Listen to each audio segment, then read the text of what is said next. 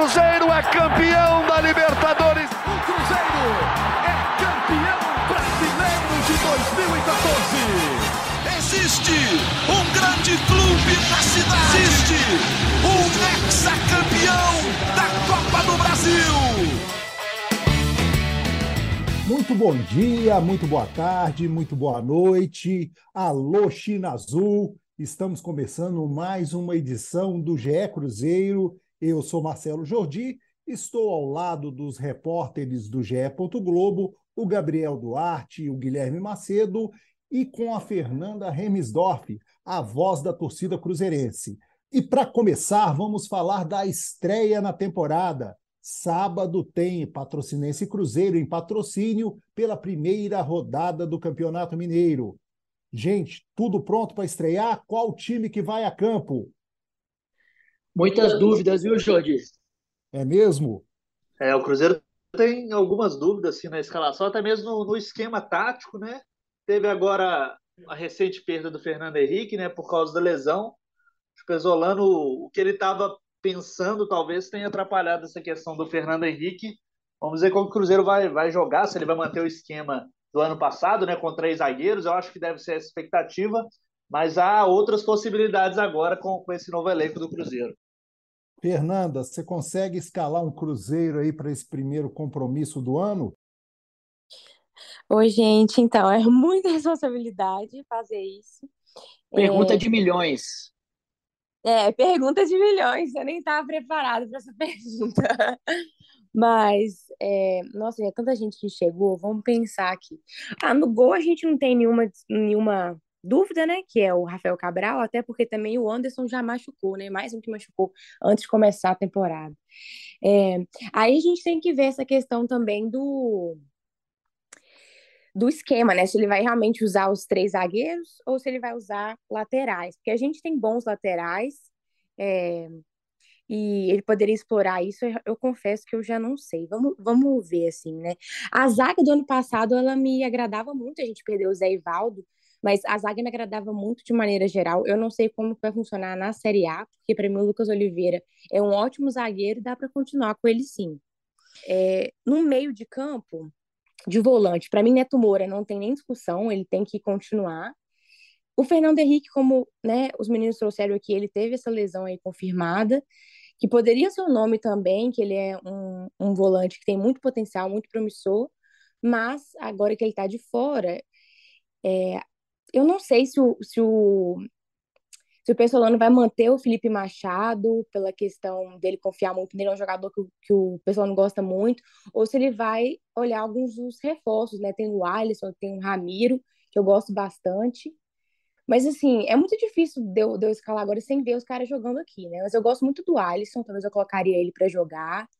É, eu queria ver o Matheus Vital jogando também um pouquinho mais para frente, ele centralizado, é, um, tipo um meia, assim, acho que ele pode contribuir. Para o ataque, é, eu quero ver o Nicão jogando, acho que o Nicão pode ajudar bastante. Bruno Rodrigues, para mim, é titular, assim, sem muita conversa também. Ajudou muito na Série B, mas eu sinto que o nível dele é acima, é nível de Série A. É, para centroavante, né? A gente teve o Davó chegando, mas eu acho que o Cruzeiro vai trazer mais um nome, então um nome que deve ser titular é, durante o ano. Agora, para o Campeonato Mineiro, deve usar aí, talvez mesmo o Davó, não sei se vai querer usar o Bilu. E é isso, eu devo estar esquecendo de alguns nomes ainda, mas eu, é porque eu, ainda não vi o time jogando. É, eu acho que a, a principal dúvida é, é em relação a esse esquema de três zagueiros ou não, que aí muda completamente o que vai ser feito até do meio para frente, né? Porque se a gente for pensar um esquema com três zagueiros, por exemplo, que o Pezzolano já deu indícios ano passado de que usou essa formação por uma necessidade e não por achar que seja a melhor, eu até tendo a acreditar que, a gente, que ele vai, vai jogar em algum momento ali com uma linha de quatro ou vai tentar estruturar o time para isso. E aí a, o que a gente tem que pensar que, que, e que com certeza influencia na decisão do Pezzolano é o fato dele não ter tantas opções para lateral esquerda. Para a estreia, por exemplo, ele só tem o Marquinhos Cipriano. Então, é, vamos supor que ele jogue numa, numa linha de três zagueiros, ele tem a possibilidade, inclusive, de não jogar com um lateral esquerdo, como ele fez em alguns momentos da Série B. E aí eu acho que ele pode jogar, por exemplo, com uma escalação com o Rafael Cabral, o Wesley Gasolina como um ala pela direita, é, os três zagueiros aí poderiam ser o Lucas Oliveira, jogando pela direita da zaga, o Reinaldo como um homem de sobra, assim como ele fez com o Jair Ventura no Goiás, e o Brock mantido pelo lado esquerdo, a um meio de campo com o, o Neto Moura e o Ramiro, que eu acho que o Ramiro vai jogar, é, vai ter muitos minutos com o Paulo Pezzolano, pelas características dele, por ser um cara é, bem dinâmico, que marca, que chega na área. O Nicão, para mim, vai ser esse jogador que vai jogar mais centralizado, não acho que o Nicão joga aberto. E aí a gente poderia ter, por exemplo, o Matheus Vital, Bruno Rodrigues, o Wesley e Davó, é, nesse, nesse esquema que eu estou falando, sem o lateral esquerdo. Porque aí ele pode ter o Bruno Rodrigues ou o Wesley, quando o time tem a bola, fazendo um, um extremo pela esquerda e, e recompondo depois numa linha de quatro com o Brock, o Brock, o Lucas Oliveira, o Reinaldo e o Wesley Gasolina fechando. Então, eu apostaria nessa escalação com três zagueiros para início, pelo fato dele não ter opções para lateral esquerda. Mas eu acho que a médio prazo ele vai tentar estruturar esse time para jogar numa linha... Gabriel. É, acrescentando esse quebra-cabeça, Jordi, Macedo e Fernando, eu colocaria ainda a questão do Alisson. O Alisson... com quem a gente conversa, vem sendo muito elogiado nos treinamentos do Cruzeiro, e o Pezzolano testou em alguns momentos ele como uma, um terceiro homem de defesa. Talvez a gente possa até ter uma surpresa aí na, na primeira escalação, talvez com o Alisson aparecendo aí nesse setor, ou até mesmo no meio de campo jogando com, com o Neto Moura, né? Talvez não seria um, um, um mais marcador, né? O Alisson é mais um cara de, de saída, né? Se eu não tiver errado nas minhas observações, mas é um jogador que também vem sendo muito elogiado, talvez seja uma surpresa, e talvez no ataque realmente apareça o Rafael Bilu aí no, no, no começo de, de temporada. É o momento do Pezzolano também observar esse jogador que tem um contrato de produtividade no Cruzeiro, né? Então ele tem que atingir umas metas para conseguir ampliar esse contrato. Eu acredito que o Bilu também vai ser bastante utilizado aí no Campeonato Mineiro, até mesmo porque o Pezzolano precisa é, observá-lo. Gente, só recapitulando, de todos os reforços contratados aí para a temporada, todos estão regularizados? Quem está no D M, quem que está precisando é, aperfeiçoar a forma física, enfim, vamos só recapitular isso aí para o torcedor. Ô Jordi, em termos legais, digamos assim, né, de bid da C B F, todos têm condições, é, e a gente já esperava que o William não fosse ser utilizado, assim como não será. Ele chegou ao Cruzeiro ainda numa fase final de recuperação de uma lesão que ele teve. É um jogador que não atua desde março de dois mil e vinte e um, então são quase dois anos sem entrar em campo. Então a gente já esperava essa ausência dele e surgiram outros, outras duas ausências, né? Do Anderson é, e do Fernando Henrique. Ambas as lesões por trauma, então pancada, ou enfim, a gente não sabe exatamente como que foi. No caso do, no caso do Anderson, foi sim uma pancada, ele fraturou a costela. É, o caso do Fernando Henrique, uma lesão no joelho, não foi de ligamento, não afetou os ligamentos, pelo menos por enquanto é, é, é essa a notícia, né? Então, é uma situação que, que inspira cuidados, não à toa vai passar por cirurgia, mas é uma lesão menos grave do que a lesão ligamentar normalmente. Então são esses três jogadores. O Pezzolano vai ter dez reforços à disposição para esse primeiro jogo e, e aí, pelo que a gente já falou aí, a grande maioria a gente espera que já esteja em campo, né? Principalmente do meio para frente. Eu acho que em relação ao ano passado, a gente só deve ter o Bruno Rodrigues mantido e a gente vai poder ver muito esses jogadores em campo, esses reforços. E é bom citar, eu acho que a informação que a gente tem é realmente que o Rafael Bilu vem treinando bem. É um jogador que joga pelo lado e tem uma característica até diferente dos outros, porque ele tem força física e é canhoto, né? Por mais que muitas vezes possa é, não fazer muita diferença para algumas pessoas, mas dentro de campo faz, porque muda o drible. Se ele jogar pela esquerda, ele vai ser mais um que vai ao fundo, se não tiver um ala, por exemplo. Se ele jogar pela direita, ele dá o corredor para o Wesley Gasolina e vai dar uma jogada mais por dentro, para a tabela, finalização, enfim. E, e o Rafael Bilu, assim como o William, teve uma lesão muito grave no joelho, mas a dele foi ano passado. Ele terminou a Série B jogando, chegou ao Cruzeiro é, com, ainda precisando se recuperar, uma fase final de recuperação de outro problema que ele teve, mas ele perdeu um pouco da pré-temporada. Então, ele já tem condições de jogo, mas eu acho que até fisicamente a tendência é que o Cruzeiro vá utilizando ele aos poucos também, para que ele não tenha problema, problemas musculares, que a gente sabe que são bem comuns depois de, de um bom tempo de inatividade. Fernanda, e ainda, Jordi, só uma falar, informação ainda da questão dessa escalação, ainda a Fernanda até citou o nome do, do Machado. Ele é um jogador que ainda não vai estar à disposição neste começo, né? Ele ainda está na transição para o campo, depois da, da cirurgia que ele teve que passar no pulmão, né? Então, eu acho que ainda aumenta ainda mais chance, por exemplo, o Alisson ser utilizado nesse começo de temporada. O Pezzolano vai ser uma boa oportunidade para o Pezzolano ver esses novos jogadores. Bem, a, vendo esse raciocínio aí, Fernanda, eu vou te jogar a bomba. Ah. Com esse elenco, o Cruzeiro vai conseguir desbancar o Atlético no Campeonato Mineiro? Olha, é, realmente, assim, a gente sabe que é um elenco bem mais humilde do que o elenco do rival. Mas eu não acho que é impossível, não, né? Ano passado, no Campeonato Mineiro, eu achei que o Cruzeiro jogou muito bem contra o Atlético. Teve momentos que a gente estava jogando ali até com uma certa tranquilidade, só que, obviamente, o elenco deles era superior. É, e aí eles acabaram vencendo em relação a isso. É, teve até um jogo também que eu poderia falar que a arbitragem influenciou, mas não vou entrar nisso, não. Realmente, o elenco deles era melhor. É, esse ano eu sinto que a gente está um pouco mais forte e talvez até chegar no Clássico, tendo em consideração que a gente... Deva, deva chegar semifinal, pelo menos, o Cruzeiro e o Atlético de, devam chegar numa semifinal, até lá pode ser que chegue mais reforço para o Cruzeiro, né? Então, eu acho que é possível, sim. Não acho que eu vou chegar e falar assim, ah, não, esse time aí com tranquilidade ganha do Atlético. Não. Mas eu acho que é possível, porque a gente tem um técnico muito bom, que ele consegue é, fazer com que esse time é, demonstre o seu melhor futebol e muitas vezes surpreenda a torcida. E...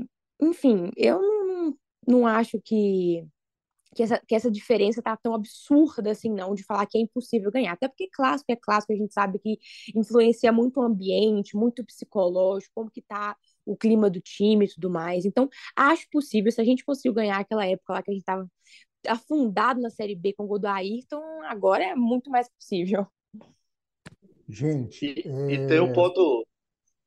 Jordi, pode só para complementar, acho que também o raciocínio da Fernanda, tem um ponto que eu acho que nessa comparação entre Cruzeiro e Atlético, nesse começo de Mineiro, o Cruzeiro tem uma continuidade de trabalho com o Paulo Pezzolano, né? É uma filosofia de jogo que o Cruzeiro já conhece, é um time novo, claro, houve uma grande renovação no time, mas o Atlético, por exemplo, tem um novo treinador, então a gente tem que também ver como que vai acontecer é, lá do lado do Atlético, para também saber como que vai ser essa competitividade durante o Campeonato Mineiro. Mas é evidente, claro, que o Atlético tem um maior investimento que o Cruzeiro, e acho que nesse começo, como a Fernanda disse, o Cruzeiro tem um elenco mais é, é, menos gabaritado, vamos dizer assim, menos, menos é, é, falado assim, que todo mundo, badalado, é, mas é um, o Pezzolano já demonstrou que consegue fazer times bem competitivos com jogadores não tão conhecidos ou não tão badalados, né? Sobre contratações, a gente tem falado muito aí do Gilberto, né, ex-Bahia, que pode acertar com o Cruzeiro. É, Gabriel e Macedo, a gente pode esper- esperar contratações aí ao longo do campeonato ou só depois do término do estadual? Não, a gente pode esperar sim, no decorrer do Campeonato Mineiro. É, a janela fica aberta até o início de abril, né? É importante a gente falar isso, que coincide mais ou menos com a decisão do campeonato. E aí, ó, depois ela vai abrir, reabrir só em julho, no meio do ano. Então, o Cruzeiro vai trazer, sim, algumas peças é, durante o Campeonato Mineiro. Teve a situação envolvendo o Valdés, né, que seria uma oportunidade de mercado. O Cruzeiro quer, sim, ainda um zagueiro, é, mais ou menos no perfil do Valdés, não necessariamente é, estrangeiro. O Cruzeiro não não está olhando isso, não está colocando isso como fator preponderante, obviamente. Mas o Cruzeiro quer um jogador experiente, e que, acima de tudo, né, não seja só experiente na idade, mas que tenha é, já jogado grandes ligas, que não, se não for a brasileira, alguma, alguma outra internacional, como era o caso do Valdés, que jogou, ficou seis anos no América do México. É, enfim, e aí o Cruzeiro, mas o que tem como urgência não é prioridade essa zaga. O Cruzeiro vai seguir olhando o mercado, está olhando o mercado em busca de uma oportunidade como seria com o Valdés, mas o Cruzeiro tem como prioridades ainda a lateral esquerda e o comando de ataque, né? Você falou do Gilberto, ele é a bola da vez, o Cruzeiro tem uma negociação importante com ele, as conversas é, com todo mundo que a gente fala, é, as conversas são, estão sim encaminhadas para um desfecho, mas envolve uma terceira parte que não é menos importante, né? Muito pelo contrário, que é o Wesley, que é ele, o Gilberto tem esse contrato lá até o meio do ano, precisaria de um acordo para liberação imediata, caso contrário, ele, ele pode assinar um pré-contrato com o Cruzeiro ou com qualquer outro clube, chegando a partir de primeiro de julho, mas o interesse do Cruzeiro é ter esse jogador imediatamente, porque você pode ver aqui, todo mundo, todos nós falamos sobre time, não tinha um centroavantão, né, um camisa nove, artilheiro, o Davó é, é esse jogador, esse centroavante, mas com uma característica muito diferente de mobilidade, pode inclusive jogar pelos lados ou como segundo atacante. E a lateral esquerda, como eu disse, só tem o Marquinhos Cipriano à disposição, é, o Kaique está em fase de transição ainda para o profissional, eu acho até que vai ser muito aproveitado. É, se não fosse a convocação para o Sul-Americano sub vinte, ele não iria para a Copinha, ele ficaria com o grupo é, na Toca da Raposa, enfim, sendo observado pela comissão técnica, mas o Marquinhos Cipriano, que é hoje essa, a principal opção, ele tem contrato só até o meio do ano e é um jogador que não teve muitos minutos ano passado, né? Então, eu acho que o setor que o Cruzeiro tem mais incerteza é na lateral esquerda, porque apesar de não ter esse centroavante de ofício, pode ter outras, outras formas de jogar e na lateral esquerda é um pouquinho mais complicado, mas essas duas funções aparecem como, como muito mais urgentes do que a defesa, que foi onde o Valdés... Deixa eu pegar essa deixa aí da Copinha. É, Fernanda, do time que você viu aí jogando em São Paulo, que acabou eliminado pelo Sport, quem que você já gostaria de ver jogando aí com a equipe do Pezzolano? Então, eu, assim, né, vendo de fora, eu, eu poderia falar alguns nomes, mas a gente sabe que eles têm que passar, né, por toda uma análise da comissão técnica para ver se o atleta está pronto para poder subir. Mas é, jogadores que, para mim, se destacaram muito na Copinha, que eu gostei muito de assistir e que quero que continue no Cruzeiro por muitos anos, né, que é o Arielson, obviamente, né, que a gente está até falando aqui que o Cruzeiro precisa do centroavante, então se ele estivesse pronto ou se ele tiver, seria interessante ver alguns jogos, pelo menos no Mineiro, para ver ele jogar, porque assim, ele tem uma finalização muito boa, ele também se movimenta muito bem, dentro e até fora da área, então eu gostaria de ver o Arielson. É, acho que o Denilson também é um jogador que eu gosto muito, e inclusive eu achei que ele demorou a virar titular no Cruzeiro sub vinte, acho que ele poderia ter virado antes, porque ele sempre entra e ajuda, ele consegue bagunçar ali a defesa adversária, então eu gosto muito do Denilson também. É... No último jogo, o Japa não foi tão bem, mas no, nos outros jogos da Copinha, ele se destacou, ele joga muito bem também, é, gostaria de ver ele é, no profissional do Cruzeiro. É, quem mais? O Henrique também, ele é muito bom jogador, eu acho que o ataque do Cruzeiro foi o destaque, não à toa, né, se a gente pegar os números, até quando o Cruzeiro foi eliminado, tinha o melhor ataque da Copinha, porque os jogadores são muito qualificados, e para mim, é, foi essa parte ofensiva que mais se destacou, então eu gostaria de ver, se possível, né, se os jogadores estiverem prontos, é, eles subindo pro... pro profissional. Ah, tem também o, o Juan, o Juan Índio, mas ele é muito jovem, né? Ele é muito novinho mesmo, não sei se já tá pronto. Mas ele, eu vejo muito futuro nele, é um atacante muito bom. É, e vamos ver como é que ele vai, vai se portar nessas categorias de base, porque assim que ele subir, eu tenho certeza que ele vai jogar muito. É, mudando de assunto, hoje pela manhã, nessa, sexta, nessa quinta-feira, melhor dizendo, houve uma coletiva no Mineirão, né? Falando sobre a subutilização do estádio, né, é, nesse calendário do primeiro semestre. Né? A gente está vendo aí que o Cruzeiro vai estrear no Campeonato Mineiro nas, em casa, né, jogando em casa na segunda rodada, né, quando recebe o Atlético. E assim como o Atlético também vai fazer outros jogos no Independência. Enfim, né, a Minas Arena, que administra o Mineirão, né, convocou uma coletiva para explicar essa situação. O Guilherme Macedo esteve lá, né, e pode falar um pouquinho mais para a gente. Ô Jordi, até falando primeiramente sobre o Cruzeiro, né, que o torcedor fica muito ansioso para saber onde o clube vai jogar, é, qual vai ser a casa do, do Cruzeiro nos próximos anos, enfim. É, e até o Samuel Lloyd, que é o diretor responsável lá pela Minas Arena e foi quem concedeu essa entrevista coletiva, ele falou que, que há, de fato, essa conversa com o Cruzeiro, como a gente já sabe, já vem noticiando há alguns meses, né?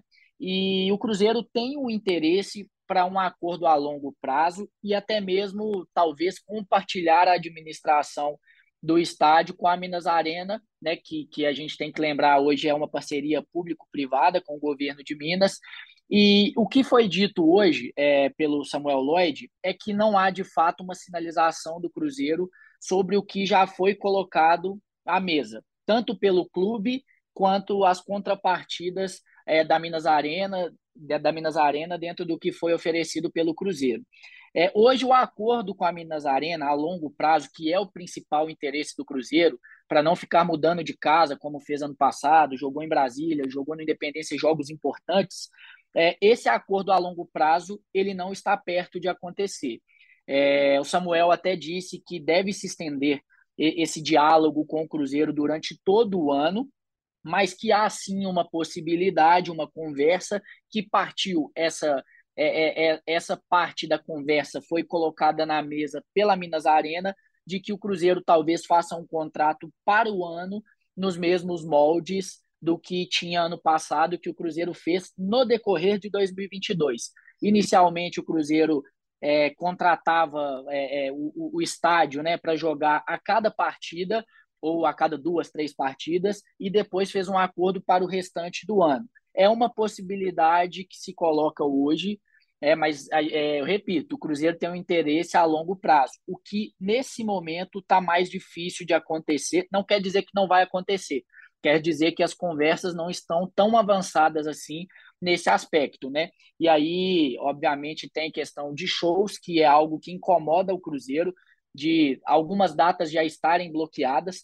É, já, já foi apresentado lá para a gente hoje que, se não me engano, há dezesseis datas é, com shows já marcados, eventos culturais marcados para o estádio.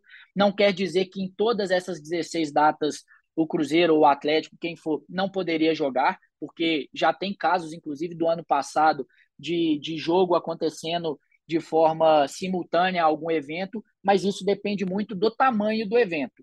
Então a gente vai ter, por exemplo, neste final de semana de estreia, o Atlético não vai jogar no estádio porque há um evento muito grande, um show internacional. O mesmo acontece com o Cruzeiro no dia vinte e oito. Tem um show é, importante no dia vinte e nove, com uma estrutura imensa que vai ser montada na, na esplanada do Mineirão, então não teve como o Cruzeiro jogar lá um dia antes. Então a gente tem que aguardar os próximos passos, é de fato uma conversa que vai se estender, e era o que o Cruzeiro não queria, né? O Cruzeiro queria resolver de forma mais imediata para ter essa casa definida não só para o Campeonato Mineiro, mas o Cruzeiro entra na terceira fase da Copa do Brasil, que é importantíssima também, ainda nesse primeiro semestre, depois começa a Série A, enfim. Então a gente, a gente vai ter muita coisa para desenrolar sobre esse assunto nos próximos meses ainda. Gabriel. E a gente tem um cenário bem definido, a gente pode dizer, nesse ano, né? Que o Cruzeiro vai ser provavelmente o único time a mandar jogos no Mineirão, pelo menos no segundo, a partir do segundo semestre, né? O América já tem o Independência, é a casa dele, e o Atlético vai ter a casa dele também a partir desse primeiro semestre, né? Vai, vai inaugurar também no, no meio do, do ano com, com o jogo inaugural, né? Vamos dizer assim, antes tem eventos inaugurais da, da, da Arena, né?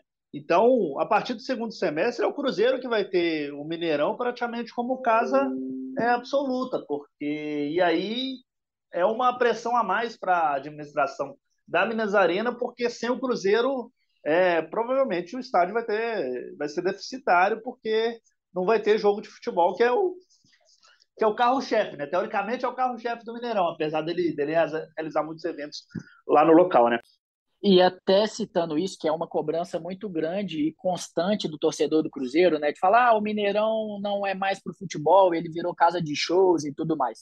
A argumentação do Samuel Lloyd hoje foi de que oitenta por cento do, do, do que entra de lucro, assim, de dinheiro para a Minas Arena, para o estádio, né? Para o governo também, enfim, oitenta por cento é oriundo dos jogos de futebol. E aí e entra nisso que o Gabriel falou, né? É a importância de ter o Cruzeiro é, jogando lá. Eu acho que isso é um fator é, que, que vai ajudar o Cruzeiro, né, nas negociações, sem dúvida nenhuma. E uma negociação, cada um vai olhar o seu lado. É lógico que a Minas Arena é, vai olhar principalmente o lado dela, o Cruzeiro vai olhar o lado dele, desses custos, de dividir talvez uns outros ganhos, né? Enfim, que, que hoje são da Minas Arena, e esses custos já estão é, sendo dialogados desde o ano passado, mas é bom a gente citar isso, né? Que dentro do que foi exposto para a gente pra, é, da Minas Arena, partindo da Minas Arena, hoje, de fato, o Cruzeiro pode ter um cenário muito favorável, por isso que o Gabriel falou. Primeiro semestre, o Atlético já sinalizou que quer jogar lá, e aí o Cruzeiro ainda não deu essa sinalização. Mas a partir do segundo semestre, então, o Mineirão ficaria só com shows, né? Então teria que mudar muito até a estrutura administrativa ali, a procura, a busca por eventos culturais e tudo, e obviamente com, com o segundo semestre a gente já vai ter um calendário muito mais definido, né, do futebol, que facilitaria inclusive para a Minas Arena. Fernanda, para fechar, como é que o torcedor está vendo essa situação? Bom, o torcedor está bem descontente mesmo com essa questão da gente não ter uma definição, e principalmente com o fato da gente ver quantas datas já estão sendo alugadas para o Mineirão, e datas importantes, né?